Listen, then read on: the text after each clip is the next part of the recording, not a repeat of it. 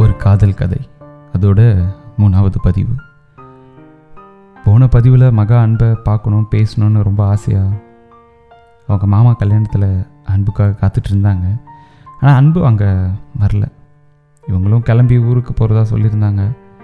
அவ்வளோதானா இந்த சந்திப்பு? ஏன் நான் அன்பை பார்க்கணும்?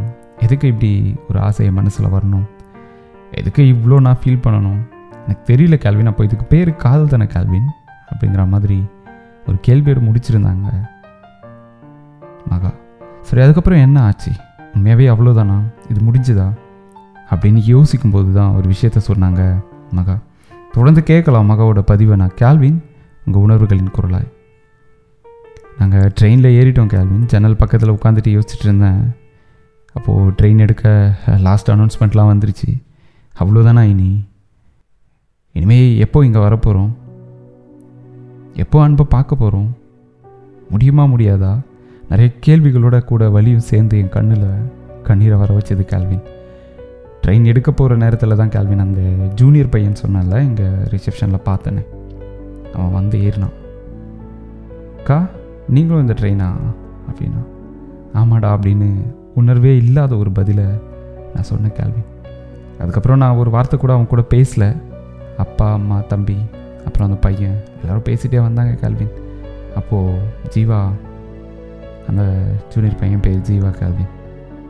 நான் அமைதியாக வரதை பார்த்துட்டு கேட்டேன் என்னாச்சுக்கா? ஏன் ரொம்ப டல்லாக இருக்கீங்க? அப்படின்னு கேட்டான்.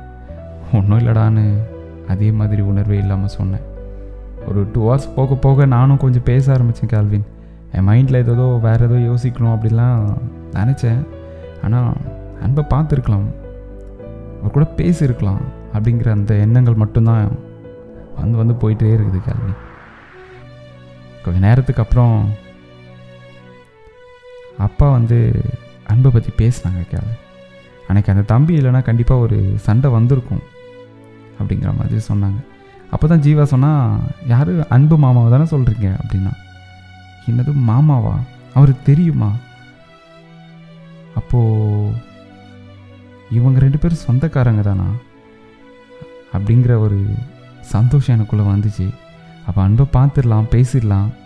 ஏகப்பட்ட யோசனைகள் ஓடுது. ஒரு மாதிரி சந்தோஷமாக ஆகிட்டேன் நான். இந்த ஃபீலிங்ஸ்லாம் எங்கே போச்சுன்னே தெரியல. ஒரு மாதிரி தெளிவாகிட்டேன் ஆனால் எப்படி ஜீவா கிட்ட கேட்குறதுன்னு தெரியல. அப்படி சும்மா பேச்சு வாக்கில் கேட்டேன். அவர் கல்யாணத்துக்கு வரல போல அப்படின்னு. யார் அன்பு மாமாவா? வந்தாரே அப்படின்னு சொன்னான் ஜீவா. வந்தாரா? இப்போது எனக்கு ஒரு மாதிரி என்னது இது? நம்ம அவருக்காக வெயிட் பண்ணும் வந்தாருன்னு சொல்கிறானேங்கிற மாதிரி ஆயிடுச்சு கல்வி. அவங்கள பார்க்க தானே நான் அவ்வளோ வெயிட் பண்ணேன். அவர் எப்போ வந்தார்? ஒரு மாதிரி உள்ளுக்குள்ளே பல யோசனைகளை யோசிச்சுட்டே இருந்தேன். எனக்குள்ளே நானே கேட்டுக்கிட்டேன். நான் கேட்டேன் ஜீவா எப்போ வந்தாங்க? நான் அவரை பார்க்கவே இல்லையே அப்படின்னு.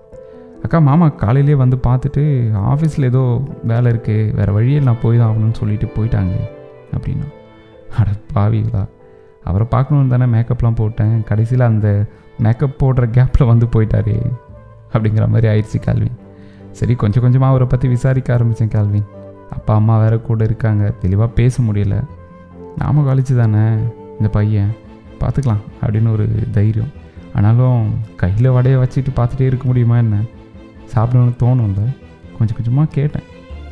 அப்போ தான் இன்னொரு சூப்பரான விஷயத்த சொல்லியிருந்தான் கேள்வின் எப்போடா சென்னைக்கு போக போகிறோன்னு ஆயிடுச்சு அது கேட்டதுலேருந்து அப்படின்னாங்க மகா. அப்படி என்ன விஷயத்த வந்து ஜீவா சொல்லியிருப்பார்? அங்கேருந்து வர்றதுக்கு மனசு இல்லாமல் தான் வந்தேன்னு சொன்னாங்க.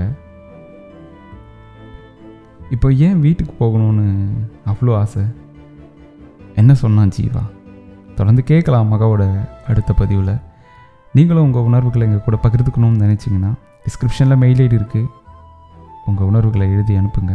அடுத்த பதிவில் பார்க்கலாம். நான் கால்வின் உங்கள் உணர்வுகளின் குரலாய்.